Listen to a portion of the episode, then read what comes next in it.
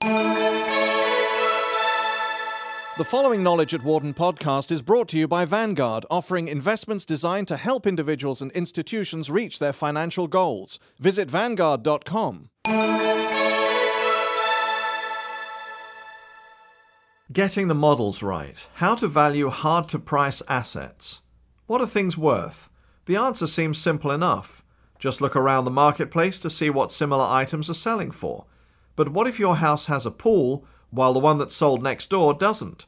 Unless you are dealing with an item with exact duplicates that are bought and sold every day, like stock in a publicly traded company, it's hard to know just what your item is worth. It's a devilish problem in the business world where companies need to account for the fast changing values of complex financial instruments, from insurance policies to employee stock options to exotic derivatives, for which there is no ready sales history.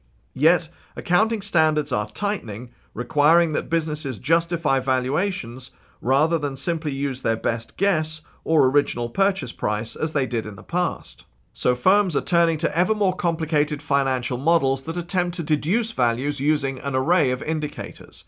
What you're trying to figure out is what if you had to sell an asset in the market?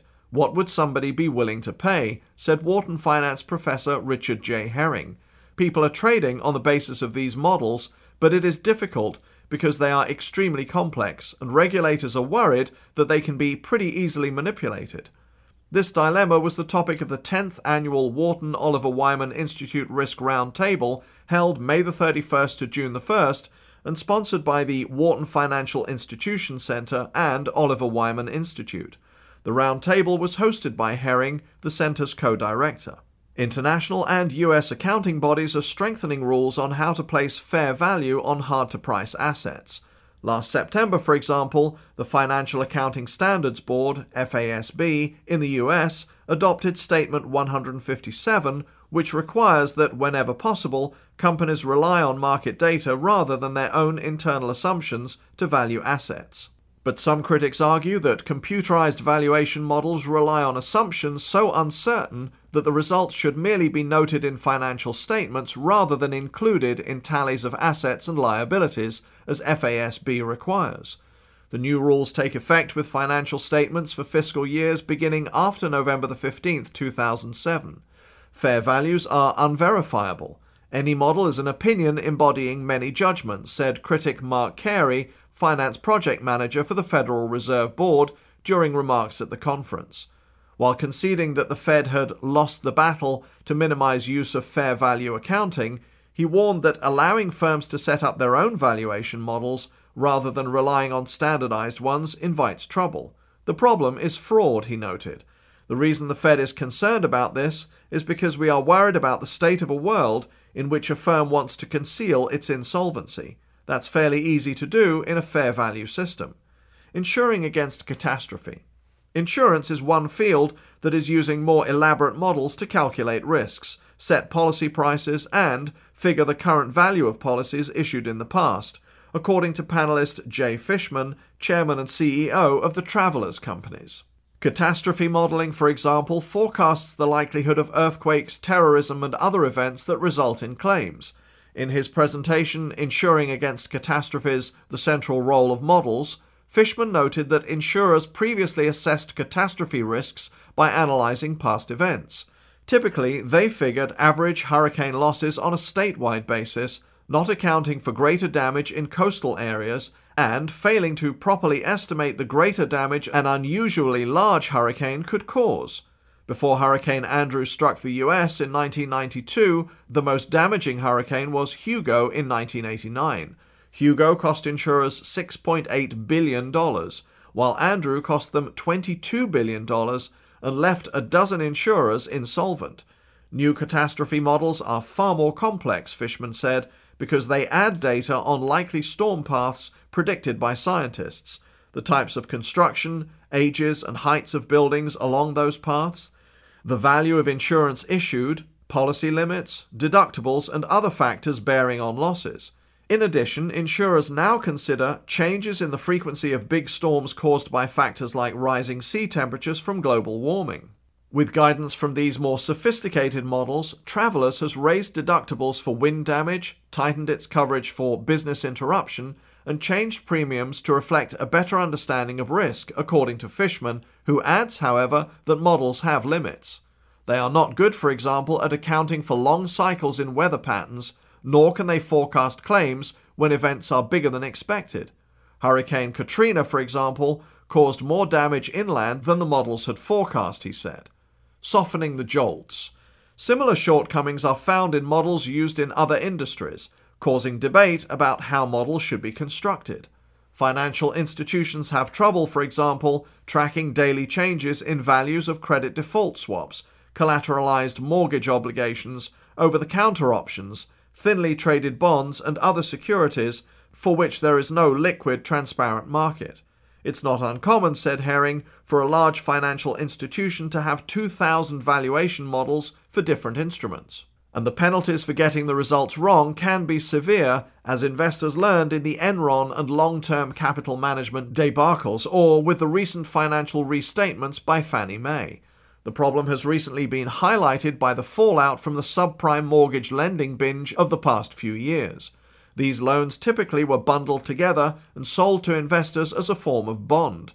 Now, rising interest rates increase the likelihood that some homeowners will fall behind on their payments, undermining the bond's values. But the models cannot account for these factors very well because subprime mortgages are so new that there is little historical data. Amidst this uncertainty, financial institutions are hustling to protect themselves, and consumers may find it harder to get loans as a result. Better modeling could soften these jolts. Though valuation models must be customized for every instrument, they should share some underlying principles, said Thomas J. Linsmeier, an FASB member, noting that the goal of Statement 157 is to arrive at a price that would be received if the asset were sold in an orderly transaction, in other words, not in a crisis or fire sale. Many financial assets are so highly customized that there are no comparable sales. Even when there are, many sales are private transactions that do not produce data for others to use as examples, he said. In these cases, the asset's owner should try to determine what should be considered the principal market in which the asset would be bought and sold, so that data from smaller, less representative markets can be screened out to reduce confusion. For many financial instruments, there are many, many markets in which you might exchange those items, he noted. If there is a principal market, let's use that rather than using all possible markets. When there is no data on sales of comparable assets, firms should turn to market prices for similar assets, Linsmeier suggested. When that is not available either, firms must rely on their own internal estimates. But those should be based on the same assumptions an outside buyer would use rather than on the firm's own assumptions, which might be biased to make its accounts look better, he said, adding that generally any data obtained from the marketplace is preferred over internal company estimates. Biases and stock options. The problem of internal firm biases influencing accounting is illustrated by the recent debate over whether companies should count stock options issued to executives and other employees as an expense. While economists generally agreed that options are a cost of business that should be counted as an expense, many business groups opposed the move, noted Chester Spatt, chief economist at the Securities and Exchange Commission. Expensing opponents argued it was not possible to accurately value options years before they could be exercised because their future value would depend on the company's stock price at the time. It seems surprising that companies that apparently don't understand the cost of a compensation tool would be inclined to use it to such an extent, Spatt said, suggesting that companies do, in fact, know the value of their options grants, but don't want to reveal the cost to shareholders who might think executives are overpaid. Proper accounting would discourage companies from issuing too many options, he noted. Markets have long used modeling to place present values on assets whose future values will fluctuate with market conditions, Spatt added. Traders, for example, use models to value collateralized mortgage obligations whose future value will depend on changing interest rates and homeowners' default rates. Though modeling has been around for many years and appears to be getting better, even those who design models concede they have flaws. I think there is a lot more need for research and discussion of approaches for measuring model risk, said panelist Darryll Hendricks, Managing Director and Global Head of Quantitative Risk Control for UBS Investment Bank. Oftentimes, assumptions used in models turn out wrong, he pointed out. A common model input for valuing stock options, for example, is the expected price volatility of the stock, but future volatility may be very different from the past patterns used in the assumption. To make its models as good as possible, a firm should have a controlled, disciplined way of field testing them before introduction, and it should continually evaluate a model during the period it is used, Hendricks said. UBS discusses its model's performance during monthly meetings among the traders who use them. While modeling will continue to be controversial, Herring thinks it will keep getting better.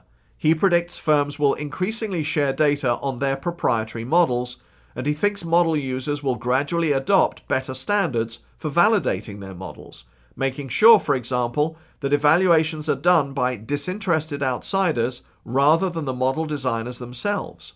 Advances in computing power and financial analysis have led to a mushrooming of new financial products in recent years and should also help to improve the modeling used to measure those products' values, Herring noted. All of this has made it possible to produce these new products and models, but it also means a lot more is riding on getting the models right. For more information, please visit our website at knowledge.wharton.upenn.edu.